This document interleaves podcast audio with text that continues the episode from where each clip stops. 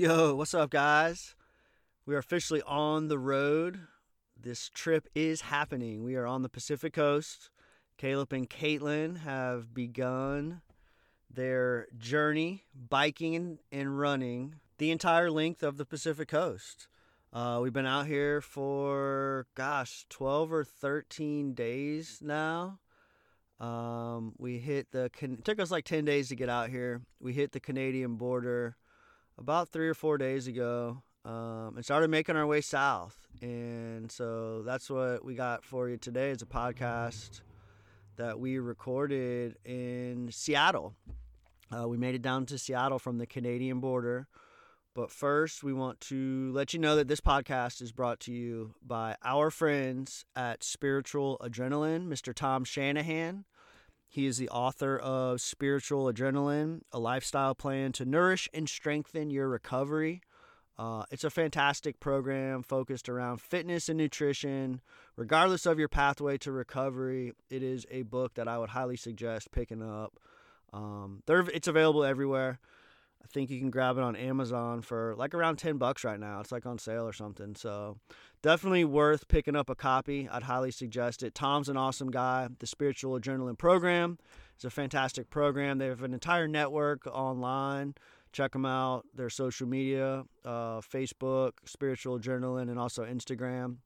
Tom posts all kinds of cool blogs and information and stuff like that. So check him out. We want to give him some love. We want to thank him for supporting us along this journey. Um, it's been a ton of fun to work with him so far. So check out the book.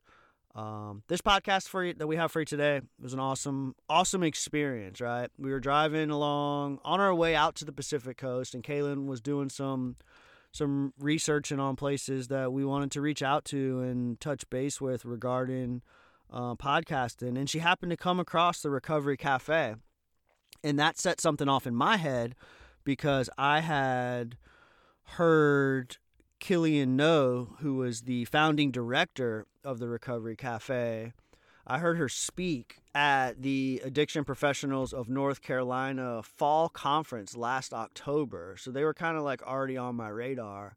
And so when Caitlin said, "Hey, what about the Recovery Cafe?" I like I hit them up, hit them up and she shot them an email and they got back to us right away and really like opened their doors and invited us in to um, do this podcast. Unfortunately killian couldn't make it.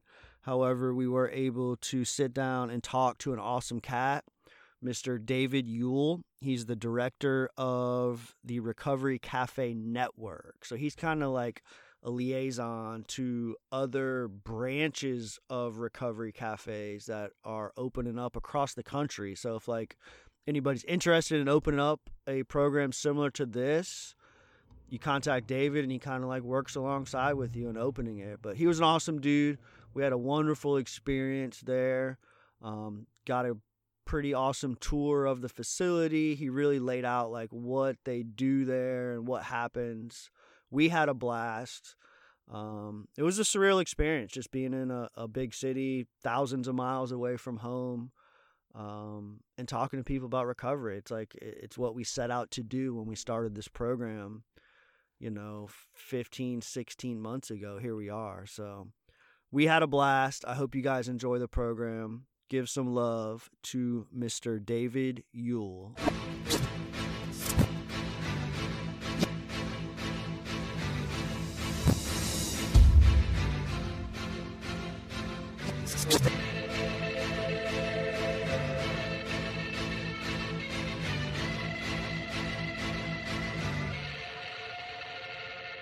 I'm just an individual, living a miracle, staying indivisible, connected to God and my physical. Essence of my spiritual presence is visible, totally leaving you unaware of my mental subliminal. Used to be a criminal, living so minimal, but things have changed in my life is going through different intervals. Finding that balance is significantly difficult. Timing is everything, so my timing is critical. Rhyming is literal, the unforgettable. That's why I stand before you impeccably so presentable. I give respect to you, know that I am respectable. I've always wanted acceptance, is that acceptable? I give the rival expected to be exceptional, and I'm a grown man, handle business like a professional.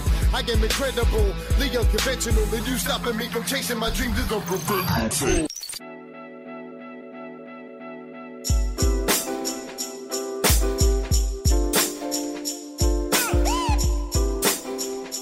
The opinions expressed in this podcast are the views of the NCR team and the individuals interviewed. We do not consider ourselves to be mental health professionals. Our mission is to explore the various pathways to recovery and to give a voice to those affected by or involved in the care of substance use disorders. Some content may be mature for younger audiences. Viewer discretion is advised. Ready, set, go. David Yule, Yeah, glad to be here. Recovery Cafe, Seattle. Yeah, welcome to Seattle. Yeah, dude. This is literally we literally we literally just drove in. Like 15 minutes ago, we were driving across that bridge, Hot off the asphalt. hot off the asphalt. They were pedaling on their bikes 30 minutes ago. 30 minutes ago. we were supposed to meet somewhere in North uh, Shoreline. Shoreline. We're supposed to meet in Shoreline. So I'm driving the truck with the mm-hmm. camper behind it. They're pedaling on their bicycles. Mm-hmm. Two Every- dogs in the in the cab with you. Mm-hmm. every 25 miles or so, I meet up with them and make give them some water and stuff like that. And I'm sitting in Shoreline waiting for him to get here. And he calls me and he's like, "Hey man, we're not gonna make it. I need you. I need you to come back and get me." So I turned around and made it halfway back to Everett almost. I don't know how. The traffic, Yeah. though, I mean, it's totally different from what we're uh, used to. And usually. another thing, like me and Caitlin, we always look. Uh, our, our pathway to recovery is faith based, Yeah. and uh, Mhm. so we're looking to pray with people and stuff along the way. So we stopped and and uh, got to pray with a guy named Jesse, lift him Oh, up, buy him some coffee. Yeah, talked to him for a minute. So yeah, that was another reason it was taking us a little Yeah, bit longer. Yeah, we made a detour. but The- God, God told us to. We're coming across the bridge. They're hanging out the window, taking pictures of downtown and Yeah. the, the Space Needle and stuff. Huge tour. Real tourist stuff, man. That's right. Yeah. That's right. Of course. So before we get started, man, we just want to give some love to our official sponsor of Sir. this Pacific Coast Recovery tour. Recovery Tour, Mhm. Spiritual Adrenaline, and Mr. Tom Shanahan. Shout out. Thank we you, love Tom. You, Tom. Go check yes. out go check out Tom's book. Uh, you can find it, Spiritual Adrenaline, uh, a lifestyle plan to nourish and strengthen your recovery. On Good job. Good job. You Boom. got And it. Barnes and Noble. And Barnes it's and also Noble. sold yes, a there. great recovery tool. Uh, it's just connecting everybody in the active sober movement. So go check that out as well. You can also follow them on Instagram and Facebook. Beautiful. So David, man, we we pulled in like the first like craziness that happened was like where are we gonna park? We got this 12 foot camper, but pulling behind the truck. We like circled around a couple times, and luckily we were able to get you on the phone. And you're like, dude, we got parking right across the street, I man. know. So It's lucky you're coming this week. Next week we're uh, closing down the parking lot. I Yeah, we uh, with purchasing or opening up a second location in Seattle, we sold the parking lot to be able to open that second location. Okay. So it's no Wow. longer ours next week. Cool. It's a beautiful. We didn't have time to really look around out there, but just like my first impressions is like this place has it going on. So like Yeah. I guess what what is the Recovery Cafe? Yeah. Uh, so I, I'll start with the at the beginning. We had three amazing women uh, back in 2004 really come together and say, how do we respond to what we're seeing in our community? And they met with everyone from faith communities to nonprofits, uh, government officials, and what they heard was while we always could use more homeless services or use more housing providers or have more treatment, where the gap is is that when someone gets out of treatment or someone says, I don't want to use anymore, where do they go? And so these three amazing women came together and said, let's open a place where someone can be in community with others that understand what they're going through. And so Recovery Cafe was born with that idea in mind and uh, began in a small room, probably maybe a little bit bigger than this, little storefront, and then um, has grown from there. We moved into this location in 2009. And uh, when you come into the doors the first time when we're, we're open for services Tuesday through Saturday, the hope is that we're greeting everyone with what we call radical hospitality. Well, you did you did that with us. Yeah. You did. Came out Hold the the door. door. Yeah. And the, but the idea is that when you've had so many doors close in your face, what we don't want to be is that place that also shuts the door on your face. And so when you come in, we're like, hey, welcome to Recovery Cafe. We're so glad you're here. Um, come check us out for the day. See if this is a community you want to be a part of. And then if you want to come back a second time, we ask that you become a member. Um, so we're not a drop-in center. We're not um, a place you can kind of just come in when you want. It's more of you're committing to being um, a part of this recovery community. And so, being a member, there are three things that we ask every member to do. The first is every time you come in, you're 24 hours drug and alcohol free.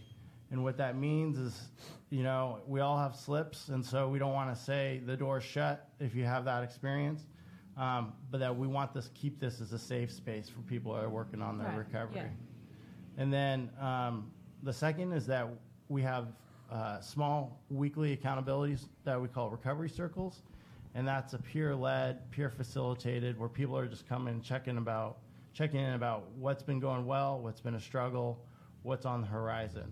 Um, so it can be things related directly to their recovery, or it can be things that affect their recovery. So if someone's worried about housing, you know, that's what they can check in and about. If it's something around getting an ID or that you know it's coming up on uh, their parent's birthday and the parent passed away and that's a real hard moment that circle becomes the ability for people to be uh, real with each other and in community with one another and so everyone in that recovery circle shares uh, each week. It's the same people week in and week out. So you start building new friendships with people who understand who you are and what you're going through.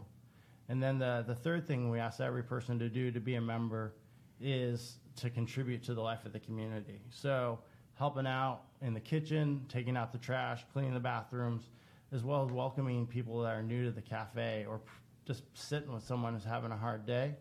Or you know providing directions if they're like I don't know how to get to this place. So, the idea is that we all have gifts to contribute, that we all have uh, gifts that we may have forgotten about or be rediscovering or discovering for the first time.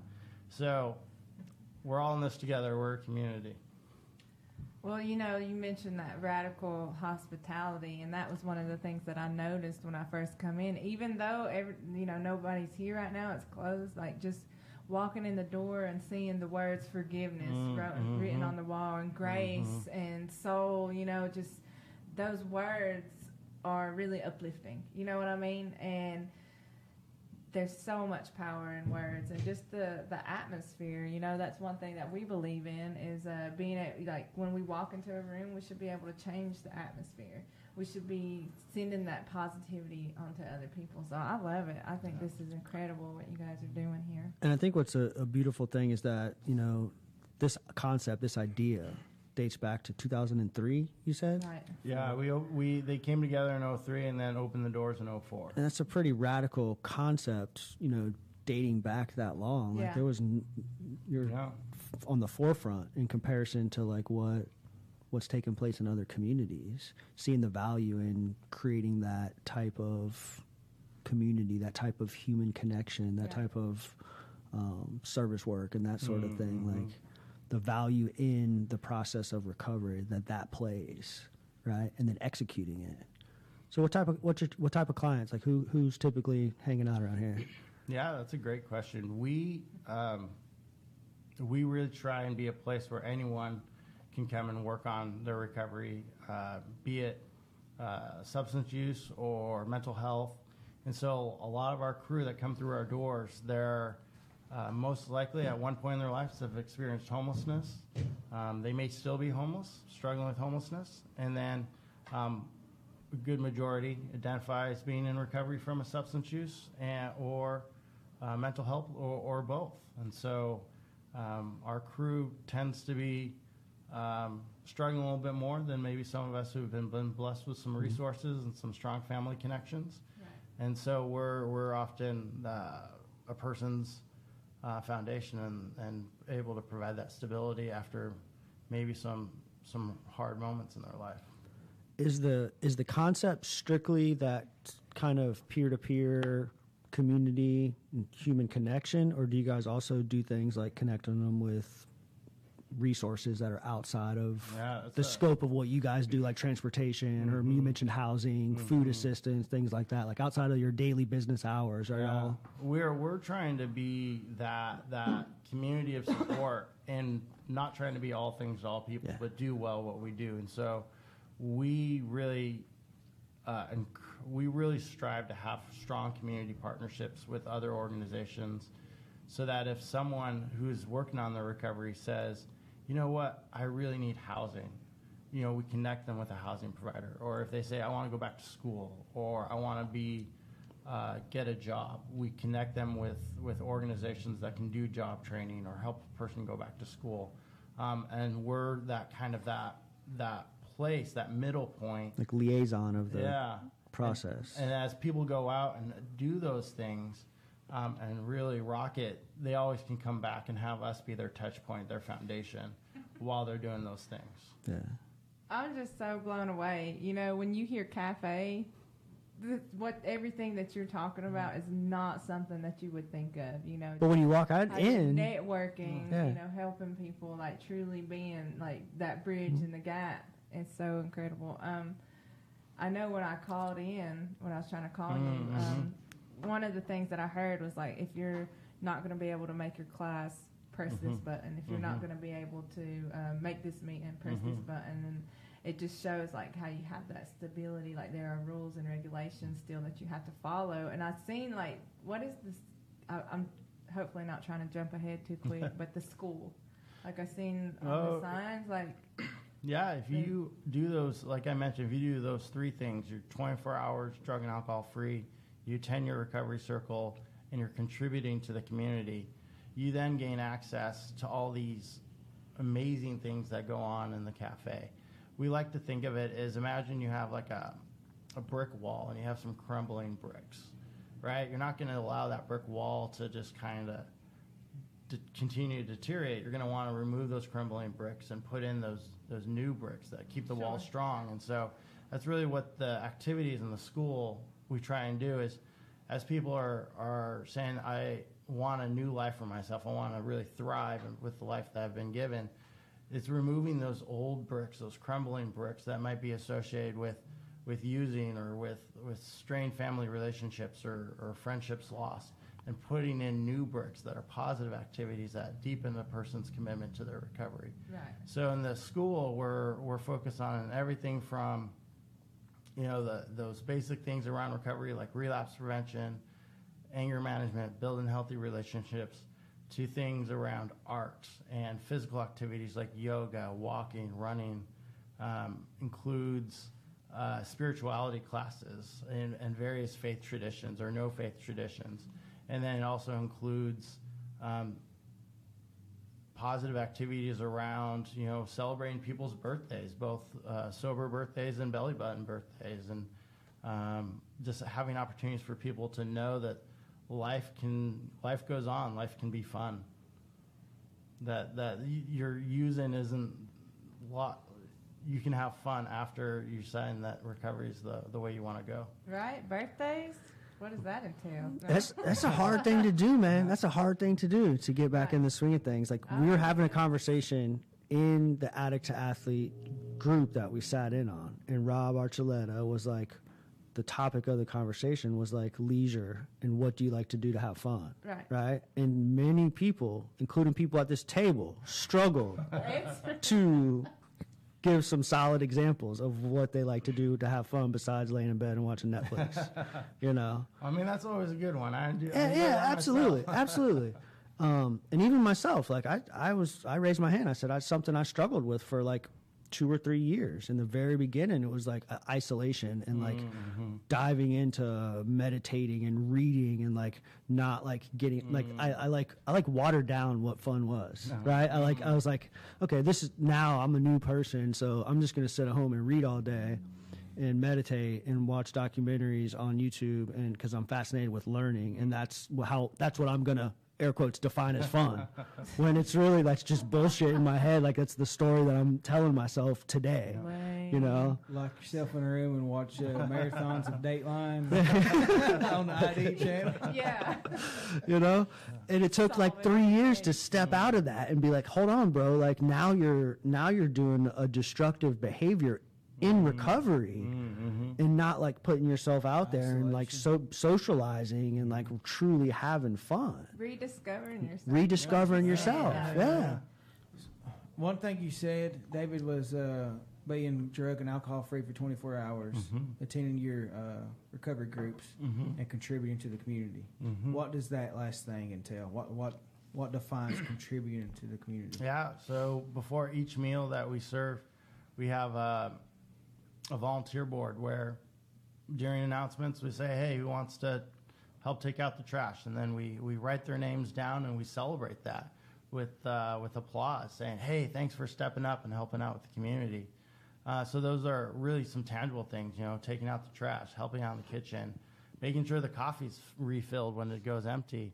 Um, and then there's the intangible things like, you know, if someone comes in the door and they're not quite sure what's going on, or they they sit at a table and they're, you know, kind of looking like, is this the right place for me? Um, you know, being present to that person, going over, introducing yourself, and just saying, "Hey, welcome to our community." Hope, hopefully, this is a place that you can see yourself being a part of. So, really tangible things, and then intangible things that are just contributing to this culture of, of love and, and hope. I know a lot of times in the recovery community, especially back where we're from, is there's a lot of competitiveness. I think sometimes, you know what I mean? Like I see that uh, you guys just give give what you have away. I mean, there's recovery cafes popping up all over the country. Uh, you was talking about also um, like meshing faith community and no faith community. Like how does that how does that work in here? Like, do you? uh, I mean, does everybody get along? Everybody, you know, We that's a great question. We uh, people know that this is a safe space, and and I say that because they know that this this might be their only safe space in their lives, and so this is not something that they want to um, destroy or threaten or anything. And so we we really through the way the, the the staff acts, but also just the way the members interact, really reinforce that this is a, a safe space.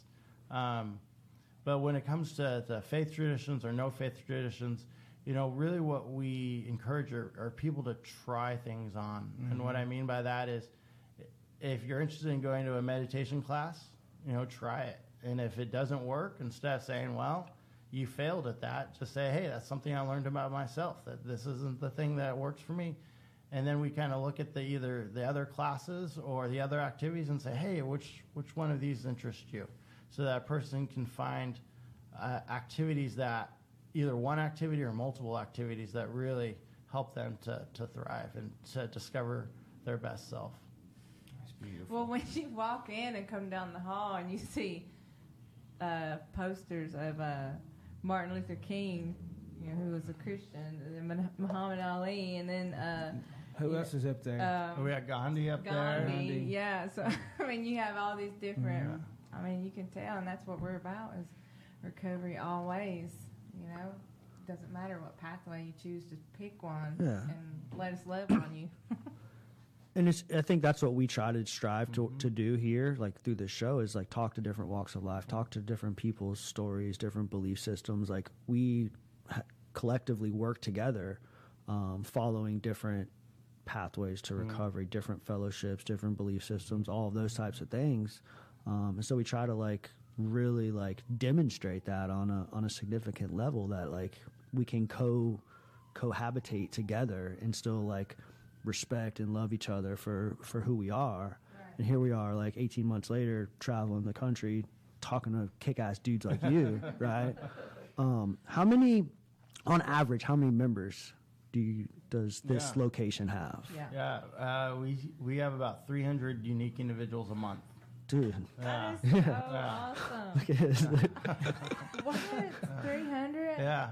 So And you're getting I love to how open a new unique- place. yeah, individuals. yeah. The so the you know recovery circles, you know, they're about you know eight to ten people. So to, we have about 40 recovery circles a week for for those 300 individuals. you have to just to keep up Yeah, with those just to keep numbers up. And then, you know, those aren't. We don't have enough staff to be able to to do those ourselves, and so we have, you know, members who have been with us a while. We've raised them up to be able to facilitate those circles, and then we have just people that have been either affected by by uh, addiction, either as a, a family member or are in long term recovery themselves, and who want to also help out. And so they facilitate recovery circles, and then we just yeah, and then the staff does the rest. So yeah, we're our goals, you know, have as many of our members be able to facilitate those circles. Really provide uh, an example for those who might, you know, be two days into the cafe. They can look and see, oh, this person has two years, and now look what they're they're they're raising others up. So that's that's really our goal is to have this be as small of a staff as possible, uh, and really raise up the members to to to really take ownership of this place and see it as their their home or their Yeah. or their second home. It really sounds like a peer peer center Mm-hmm. almost. Like back home, we have like peer support specialists. Is that Mhm. something that? Yeah, so we we we uh, here we call them recovery coaches. Okay, we yeah, use so- the the CCAR recovery Mhm. coaching model to to anyone who wants to facilitate a recovery circle. We have them go through that training, Beautiful. and then we continue to support them so they can get better. And then if they they have a difficult situation, they can check in with staff and and know, you know, that they got that we got their back as well. How many other locations are there? Uh, so there's uh, we're opening an additional one up here in Seattle, and that will be coming up online about the end of the year. And then in my role, I'm working with uh, by the end of July, we'll be I'll be working with 20 groups that will start that are either have opened their doors or in the process of opening their doors Across the country, across 20 the groups. country. Yeah. Wow. That's awesome. yeah. How did you find yourself in this position? That's what I was. Yeah, I you know. I got super lucky. I uh, I was living in. I'm originally from around here, but I was living in Washington D.C. and my uh, my older siblings started to have kids, so I was like, I kind of want to be a little closer to them. So I just they had a fundraising job opening, so I did that for four years, and then when they're saying, "Hey, we need someone to walk alongside these groups that want to start recovery cafes in their communities," I said, "That sounds like what I want to be doing." So I've been doing that for three years now, and and uh, every every day I'm finding new new depths of commitment. Um, and what I mean by that is, uh, you know, I don't identify personally as a person in recovery from from substance use, but family family involvement all the way. To have some had hard childhood moments, and so this is my way of giving back and, and helping people um, to be their best selves. Yeah. That's pretty kick ass. Yeah, that's freaking amazing. How long is the uh, school for recovery? Is there like uh, so many classes you got to attend? Do you get a certificate? Like, how does that work? Yeah. Um, so it's different from cafe to cafe, but here in Seattle, uh, we do them. Classes run about eight to ten weeks, and some are drop in where um, they just kind of run year round, and then there's some that are um, more like a, a typical class where they build from week to week, and at the end, um, you know, if you complete it, we celebrate it. Encourage you to go to another one, and then about once a year we do um, a school for recovery celebration for people that have completed classes in the school. That's cool. It's kind of like uh, the SAT back where we're from. It's 45 classes. That, yeah, that's cool, man. So outside of like the classes, there's 40 classes Mm-hmm. a week that are offered. Like, what other types of things take place? Like us, like food services, and th- Yeah. like what else is going on around here? Yeah, so the we do uh, two meals a day, lunch and, and dinner, on the five days that we're open, and then um, uh, from 1.30 to 2.30 we do uh, what we call latte hour. So we work a real cafe in that respect. That we actually do have a, a latte machine. We couldn't. I don't think in Seattle we could call ourselves a cafe without one. Um, and uh, so people are able to order a, a latte um, the way that they want it. And we have a joke here that nothing says Seattle Seattle love more than being able to order a latte the way you want to. Um, so we really find that to be an empowering experience. yeah. Um, but then our members, you know, they can get trained to be able to do that. So they uh, they learn how to r- run, make lattes, and all that good stuff. And then some of them, you know, get jobs in the community. So that's that's pretty exciting. Uh, we have walking club and running club, um, and what that is is that physical wellness piece. That's a big part of recovery. And some people start, and walking is walking is a great goal, and then for others, they running is a little bit more of the challenge for them, and so we uh, we do runs twice a week, and then also for those who are ready they can sign up for 5Ks, 10Ks, uh, and even half marathons. Man. Do y'all do y'all pay for their entry fees? Uh, we we get some some donors to help Yeah? us out with that. Yeah, awesome. yeah. That is so cool. That is. So the lunch, the lunch and the lunch food services, that's Mm-hmm. all prepared by members. Like that's a service role that. Yeah, They we can have sign up we have a staff person who oversees our kitchen, um, who has some some restaurant experience, and then uh, because our ninety percent of our food's donated, and so sometimes you're getting 50, 100 pounds of potatoes, and you're like, shoot, what am I going to do with that? So we, we have someone who kind of helps us get creative. But yeah, then uh, members can volunteer to work in the kitchen, and we have some members who might be. Um, say, you know what, I want to see if I can develop some of my skills and potentially uh, get a job doing this. And so some members can commit to being a little bit more involved. And uh, we actually have a great partnership down the street. There's a job training, culinary job training called FareStart. It's where they can start out in our kitchen, and then when they have their confidence, we can ship, we can send them over there, and uh, they can really take off from there. Yeah. So it sounds like you guys get a lot of uh, support from around the community, from other places, other. Yeah, we try to be. We've tried to be really intentional about getting the community buy-in. Um, I mean, there's so many. Uh, there can be so much NIMBYism around the country. You know, the there's the real the stigmas around recovery. You know, they just think they're going to attract, you know, people that are still actively using or attract de- drug dealers. And so we're, we're trying to, you know, break that stigma and say, hey, this is a place that adds value to the community. And so we reach out to the community and get their buy-in. Say, hey, we're, we're your neighbors, we're your friends. Um, let's, let's do this together. What kind of pitch do you make to them? Like, in particular, like how can you take it a step Yeah. further and actually? Yeah.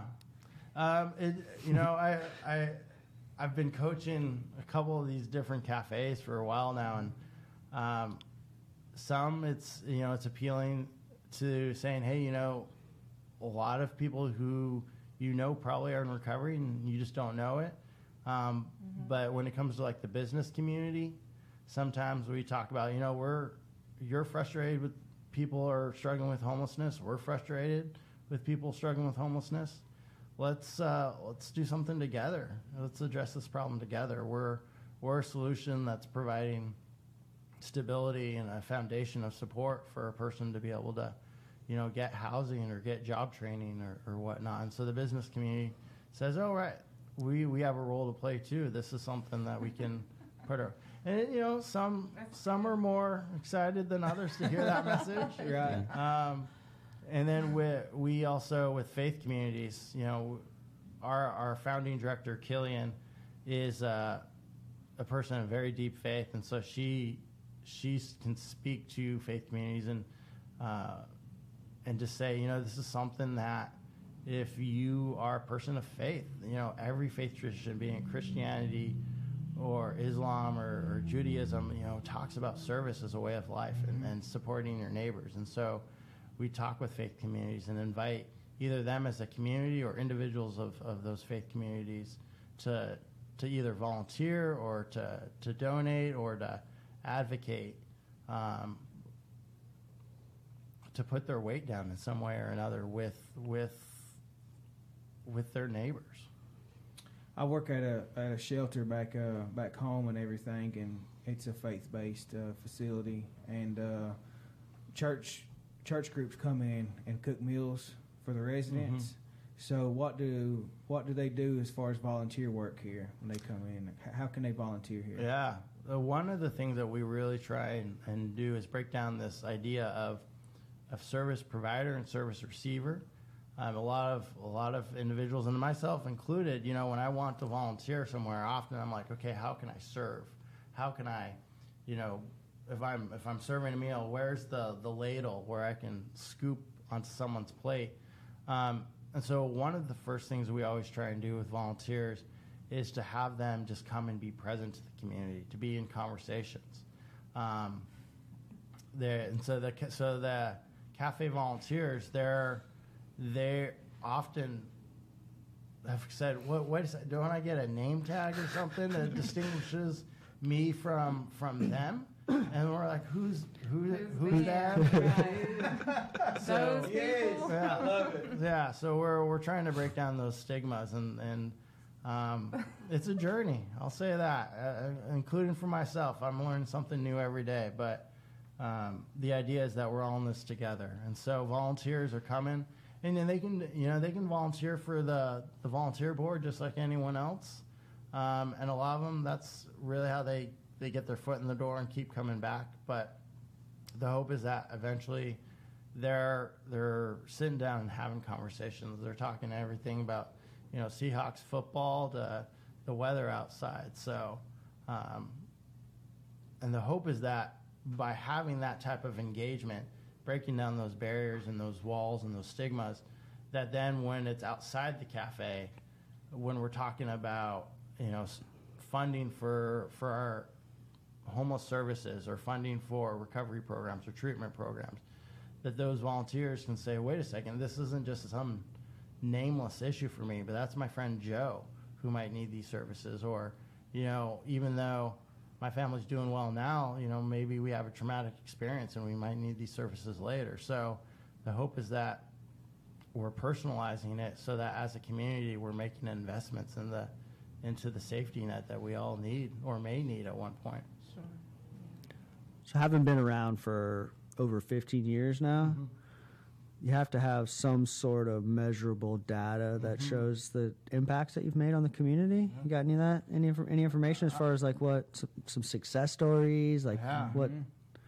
Yeah, I, um, I'll start with the numbers and then I'll move into the stories. Um, we, when we first started, you know, we just wanted to serve the community, and then when we started talking with people, they're like, "Well, where, how do you know what's working?" And so uh, we know that we are reducing relapse. Um, if someone does relapse, we know that we're reducing uh, the amount of time before they, they regain their their their recovery. Um, we know we're increasing their level and their sense of hope, their sense of connectedness, and their mental health stability.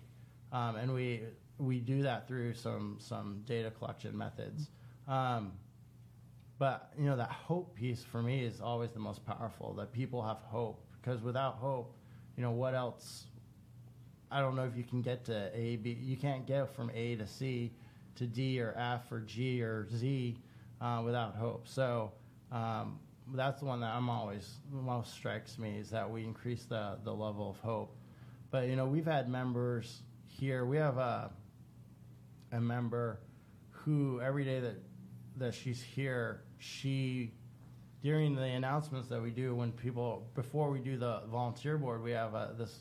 She stands up and she she talks about how many days of recovery she has. So at this point, it's it's well over a year. Uh, but then she'll say, "And I met the love of my life." And what she's talking about is she's talking about herself. That she's that being in Recovery Cafe, she's learned to love herself. And uh, that always just strikes me every mm-hmm. time that she says it because it's, I mean, how many of us hate ourselves? And mm-hmm. so to, to say I have value, that I'm important, that I, I deserve to be happy or I deserve to have hope, you know, that's a big deal. And I discovered that Yeah, in that room over Yeah. there with Yeah. this with my community of people exactly. going through the same sort Yeah. of stuff, Yeah. right? And then becoming a leader and Yeah, kind of giving that away to the next person that walks through the door. yeah. Dang man, I'd love to hang out here for. I a know. I wish I was here another day. yeah, I totally would, man. I'd love to hang out here. How many staff members do you guys have in comparison to like the? Yeah, we. Uh, so so if you take me out of the equation, since I mostly work with the other recovery cafes getting off the ground, um, we have about I'd say 15 staff people. That and that includes our we have a couple fundraisers, uh, people who do fundraising. We have a, a finance director. So in terms of people running our program, we're probably about eight to 12 people who are helping keeping the the program flowing. Um, but when a cafe first gets off the ground, we really encourage them to have uh, three people, paid or unpaid staff, um, who are just, res- you know, they have that accountability, the end of the day accountability piece.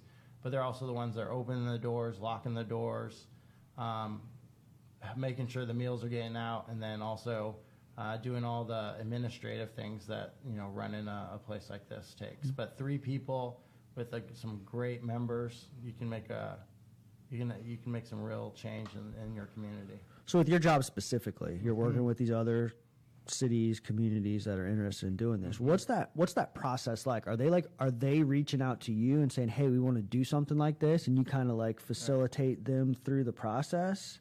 And then for somebody that is wanting to start something like this, to all my listeners back home in Asheville and local Jackson County, somebody that's interested in st- like starting something like this, like the funding side of it, like where, you know, where does all that initially begin? Yeah. And is it like an umbrella under the uh, Recovery Recovery Cafe Cafe. network, or is it? Would you be starting your own type of organization? Like, just run me through the whole Yeah, process. Yeah, so it, it's definitely ground up rather than top down when it comes to um, working with groups. So we're not going to a, into a city and saying you need a recovery cafe. Yeah. it's more if individuals in that community are, are looking around and they're saying, "Man, we have to respond. Our heart is breaking to what we're seeing. And so they're Googling us or, you know, listening to your podcast or, or whatnot and saying, I want to learn more. And so usually they find their way to our, our website, uh, recoverycafenetwork.org, and um, submit an inquiry to us and say, hey, I want to learn more. And then that begins the conversation um, where we say, well, you know, who's who's part of your group? Who's your core team?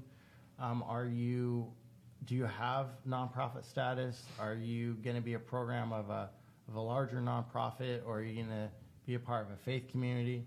So we help them walk them through that because they are they are a separate legal entity from us um, and that allows them to be able to do a lot of things locally that maybe they wouldn't if they were um, if having uh, under our umbrella here in Seattle. Um, and then we just walk them through, you know, what are, who are the, who are the people involved? What are the skills that they have?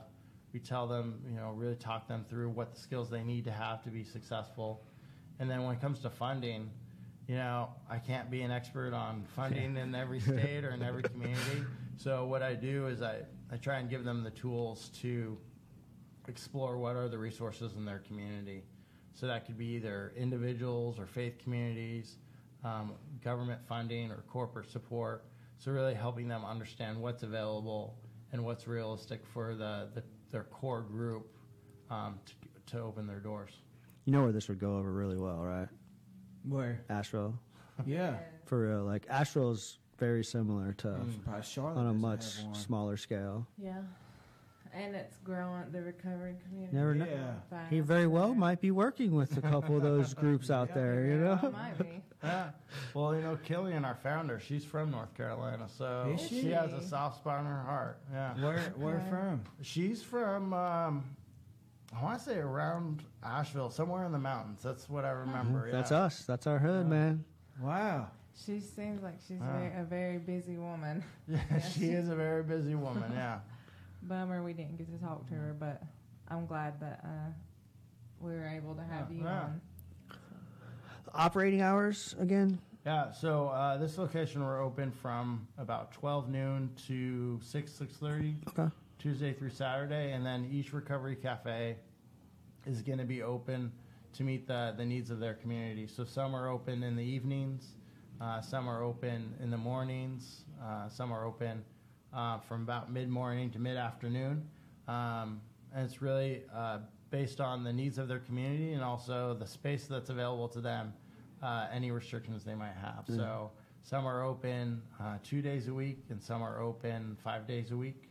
Uh, and we give each recovery cafe the flexibility to say, do what you need to do. Either if you're opening your doors and you don't have the, the funding to be open every day yet, you know, start with what you can do and you can grow over time. Um, and then some some groups are able to be open more days and more hours uh, from the get go, depending on the, the resources that have been entrusted to them. You said that you've been in this current role for three years now. Three years, yeah. How many recovery cafes have you seen seen come to life? Um, all all twenty. Boom. How about it? Yeah. Yeah. So, I mean, in terms of who actually opened their doors, we're probably talking um, I'd have, probably have to go back and, and do the actual physical count, but we're, we're talking probably about 12 to 15 have, have opened their doors.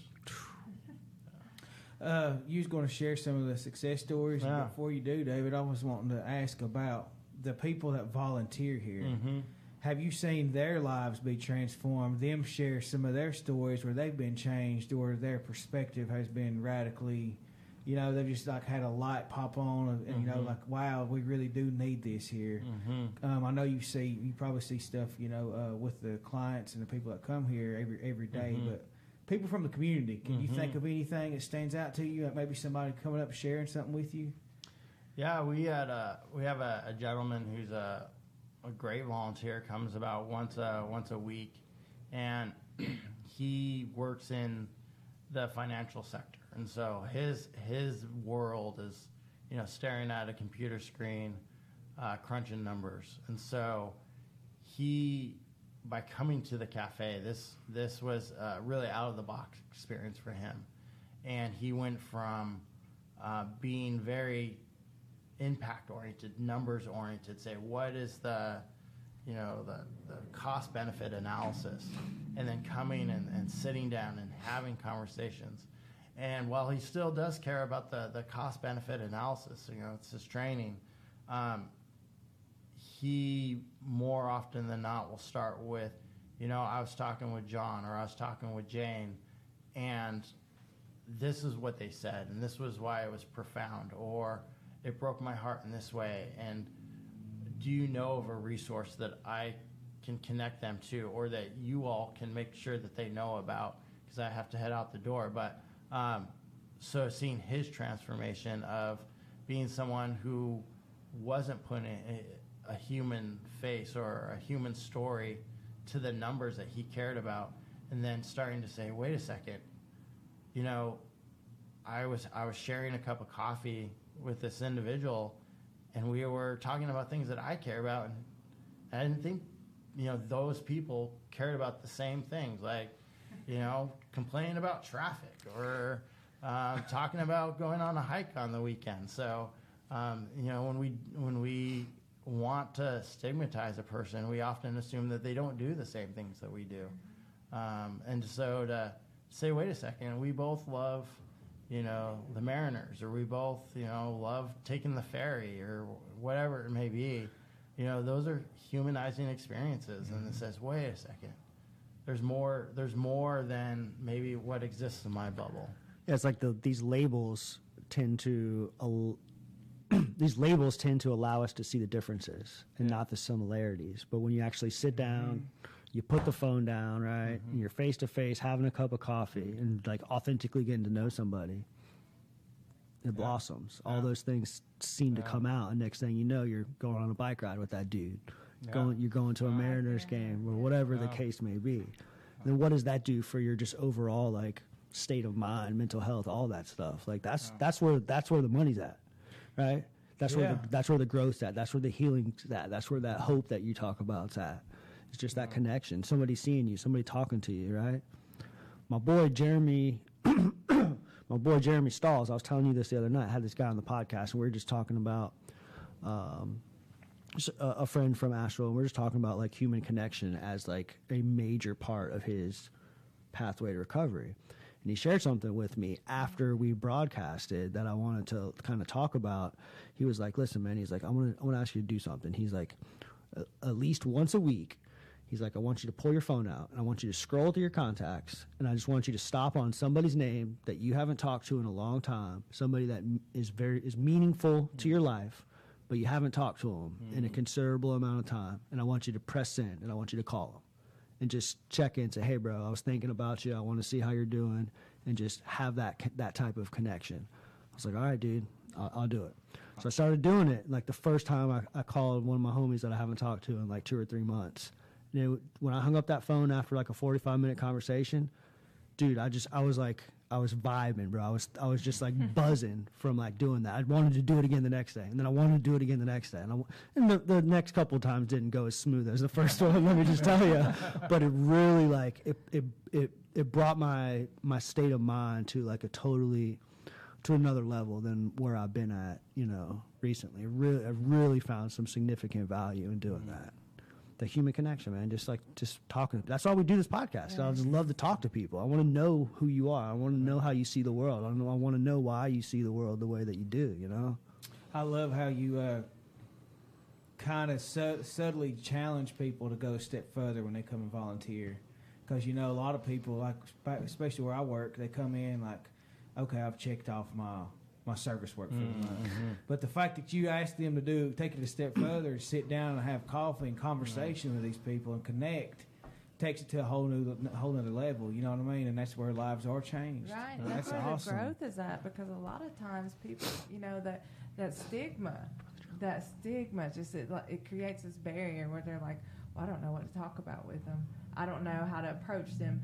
But you really do. You know, Mm-hmm. it's just another human being. If you can just get that stigma of like, well, I don't know how to approach them because they do drugs. Like that's not, Mm. you know, just look at them as a human being and just go you know, we in our classes that we have, we really uh, when when we uh, do like any kind of community work or service work, we're big on telling our Res Hope people. We're like, hey, you know, I, we don't want you guys to be the ones that are fixing the food and handing it out. We want you guys to be approaching people. You know, you've been in their shoes. You know what they, you know, you can relate on some sort of level, and we want you to be able to approach them, you know, and show your growth and your recovery. That way it can inspire them. But then just the people in the community to have that same understanding, it's a whole nother ball game. So I think it's pretty pretty amazing what you guys are doing.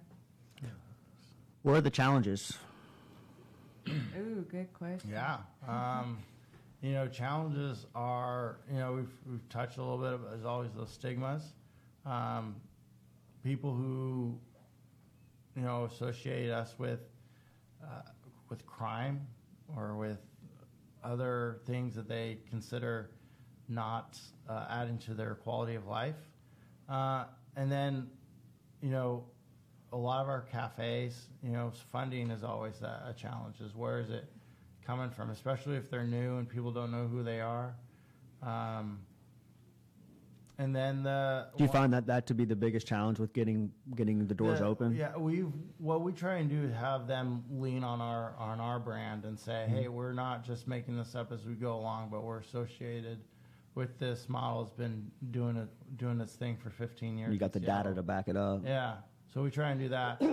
um, you know, and we also, you know, individuals who are in recovery, but they're like really committed to their their one pathway. Um, they can sometimes be like, "Wait a second, you guys, you're you're not just AA, or you're just not." And you know, we we love them, and we're glad that, that that's the pathway that works for them. But we're saying, you know, you know, even even Bill W said, you know, AA's how many people has AA not worked for, and how can we provide that pathway so that they that person who needs needs that that recovery can find it. So we uh, we love AA. We uh, we rent space out to them when we're not open, um, and other other mutual aid groups. And um, but we won't. We're, we're we're trying to help people say, you know, just because AA or NA or whatever it may be works for you doesn't mean that it may necessarily work for everyone. And let's have recovery be. Let's have multiple options on the table. What about uh, medically assisted? Yeah, that's a. Um, We, uh, you know, if that helps a, uh, helps a person to thrive, then we then we're supportive of them doing that um, to be able to be stable and to to thrive. Uh, and if someone comes in and says, you know, uh, you know, Joe Schmo, you know, he's not in recovery because he's he's on methadone or he's taking Suboxone, you know, we're just like, you know, that is allowing that person to be their best self Yes. and we want to support them.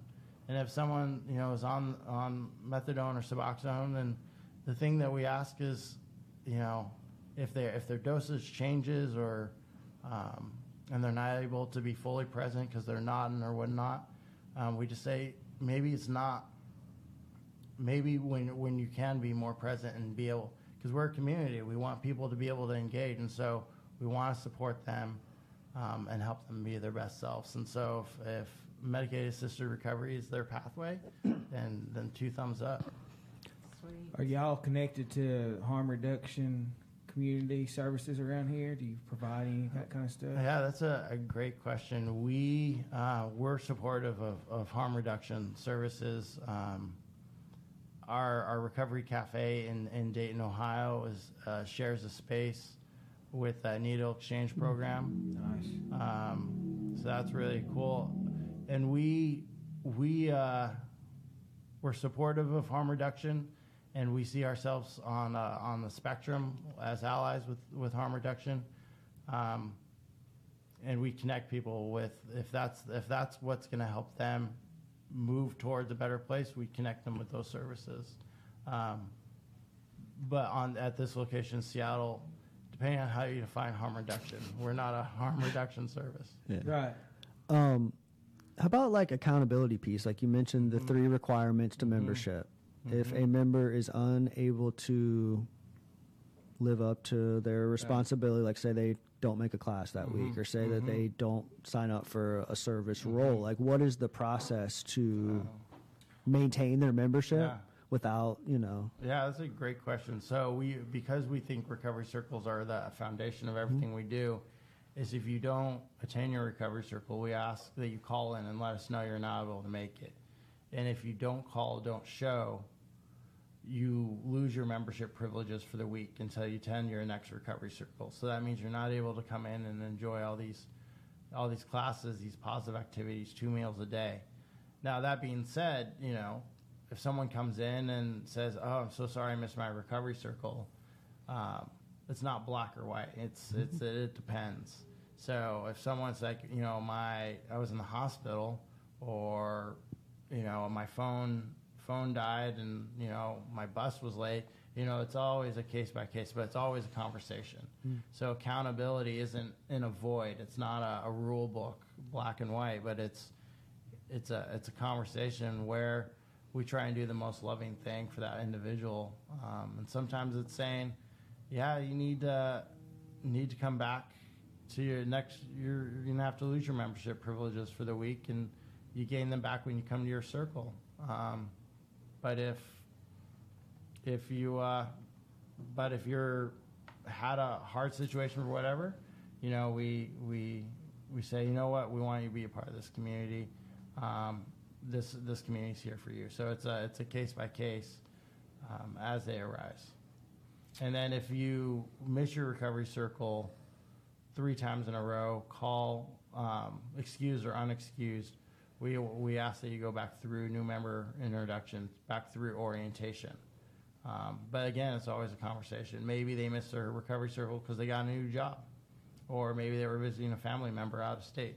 So it's always an it depends. Yeah. But um, if someone is uh, is a member and they're not showing up, that's a spot that maybe someone else needs. So Out of all the other, would you call them chapters? How, how do you define um, the other? we call them. Um, we call the people that come through our door members, and we call all of our recovery cafes members. It's, it's kind of confusing, but they're Okay. members. They're members of the Recovery Cafe Network. So the other members of the network, Mm-hmm. which ones are really flourishing? What city and, and I mean, are they going to bigger spaces? Can you explain that to us? Like, Yeah, so the the there's a couple of recovery cafes that have been with us a little bit longer. They're the ones that um, came to us before we launched the network formally and said, "Wait a second, if we're going to continue supporting these groups, we need to be a little bit more structured." Uh, so the recovery cafes that um, there's one in in San Jose, California, that's been open. They're the first ones that said we want to bring this to our community, and they're they're rocking it. They just remodeled the space that they're in to be able to serve more people. They've expanded their hours, and I think they're serving um, right around 150 to 200 unique individuals a month. And then uh, Recovery Cafe up in Everett, just about an hour north of Seattle, they um, started off in a, in a one bedroom house off of uh, the main drag, and they're now moving into uh, a new space that will allow them to. Uh, I mean that that their original space, you know, 15 people. I mean it's a, it's like a typical house, and you know with the kitchen that was designed to serve a family, and uh, after 15 people, you know, started getting a little cramped, and so their new space they'll be able to serve. Um, they'll be able to operate. They'll expand their their hours of operation, expand the meals that they serve, and probably welcome, you know, double or triple the number of members that they do at their um, their original home. So we might have to hook up with the one down in San Jose or something. Yeah. We're heading, we're heading that way, man. Go ahead. We're heading that Yeah. way. Yeah. Attend one of their meetings or one of their groups. Yeah, that'd be cool. Grab some lunch, Yeah. do a class, Grab a coffee. grab a coffee. That's right. Listen, David, I appreciate your time, brother. I think what you guys have going on over here is truly phenomenal. Um, down the road, we need to talk about having a starting a starting Yeah. one up Yeah. over some- absolutely. In Western North Carolina. We've got a man. yogurt shop at uh, isn't making any money. you You, know? you hear that, Ruth? definitely turn it into something. We actually have been talking about something like Uh-huh. that, but totally not what we expected when you come. You know what I mean? Like when you come in and you start hearing about the class. Well, everything that you're So the model itself, like the the the place to come to mm-hmm. take the classes to mm-hmm. cultivate that human connection that's so mm-hmm. vital to the healing process and empowering hope in individuals like that's very the, the the model itself outside of like the food services and stuff like that is almost identical to like what we had envisioned for this recording studio Yeah, yeah. right? In that, like, I want to be able to like build this recording studio uh, to house our equipment, and then like open our doors in a mm-hmm. very similar fashion that you guys do here, and then empowering people to like, um, empowering people to like, kind of create their own content, or empowering people to like use their tap into their creativity mm-hmm. side, whether it's through podcasting or videos or art or whatever that might be, to tap into that to like kind of create their own type of like digital content through our studio in recovery, just to like and empower them and get them kind of going and give them something to do, kind of mm-hmm. thing. So I'm really digging what what's going on here. I think it's I think it's pretty awesome. pretty phenomenal. Well, I appreciate your time. We're gonna let you run so you can get home and grab your daughter, My son, yeah. your son. My bad. You got any questions for us, David, Yeah. before we leave?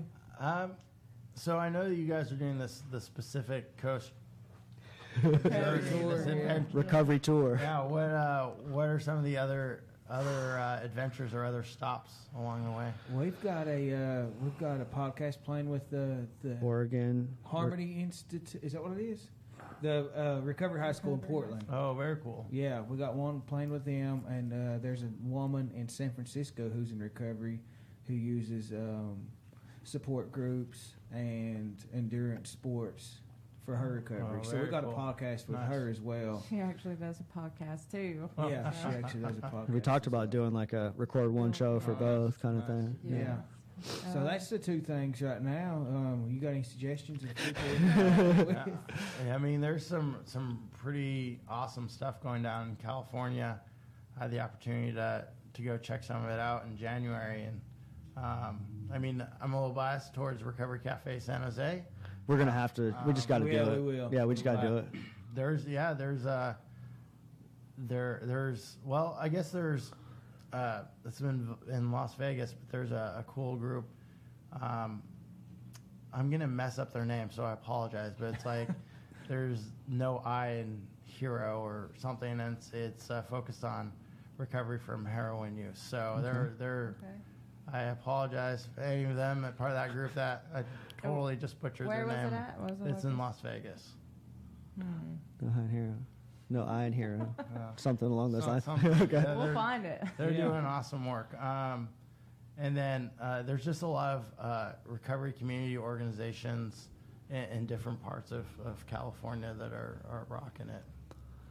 Okay. Well, if you can shoot us any, uh, Yeah. make any connections, like that's what this whole podcast is about: is being able, being a connector for different, you know, what East Coast, West Coast, North, South. We don't care. We're trying to connect people, and uh, hopefully, you know, you never know what could come of this. So.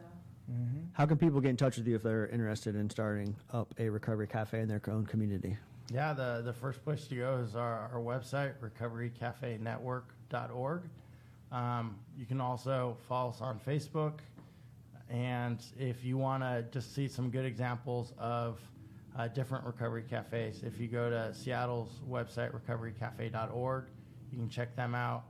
Um, and then also Recovery Cafe San Jose. Um, uh, I think theirs is just recoverycafesanjose.org, and uh, check them out as well. They're they're pretty great. But um, if you go to uh, recoverycafenetwork.org, we we have a map, and they're all listed. And if they have a website, we you can click on their and click on their pin on the map and go to their website. Uh, we got to put get a plug in here for Tom. You know, you're uh, you're walking and running fitness Yeah. groups and stuff. Wait, uh, he wrote that book that we was Oh, talking nice. about. Great Yeah, yeah, recovery yeah, yeah. tool about fitness and Yeah. nutrition Oh, and nice. incorporating it into your recovery. Oh, We will nice. definitely get you the information for Perfect. that when we leave. That's great. I might also add that they are pretty quick about getting back in touch with you. So that's pretty these cool. guys? Yeah, Yeah, yeah. That I mean, it wasn't long. They Oh, responded yeah. to our email. So Mhm. If you guys are serious about wanting to start so, uh, something like this, give them a give them a, sh- a call. David, it was a pleasure meeting you, man. Yeah, I you really all. appreciate your Yes. time. yes, Uh, thank safe you so travels. much. Thank you for the work that you're doing, bro. Yeah. I thank appreciate that. Y'all take care. Have a good night. Later. See y'all. Thank you for listening to the podcast, and a very special thank you to Spiritual Adrenaline and our man, Mr. Tom Shanahan, for sponsoring not just this show, but the entire Pacific Coast adventure that we're on, documenting Caleb and Caitlin's bike and cycle across the Pacific Coast. Be sure to grab a copy of Tom's book, Spiritual Adrenaline A Lifestyle Plan to Nourish and Strengthen Your Recovery, from Amazon.com or anywhere you purchase books. We also want to thank the Recovery Cafe for just being so gracious and opening up their doors and allowing us to come in and document both audibly and visually what they do on a regular basis. We had a blast doing it. Thank you guys for checking out the podcast. Take care.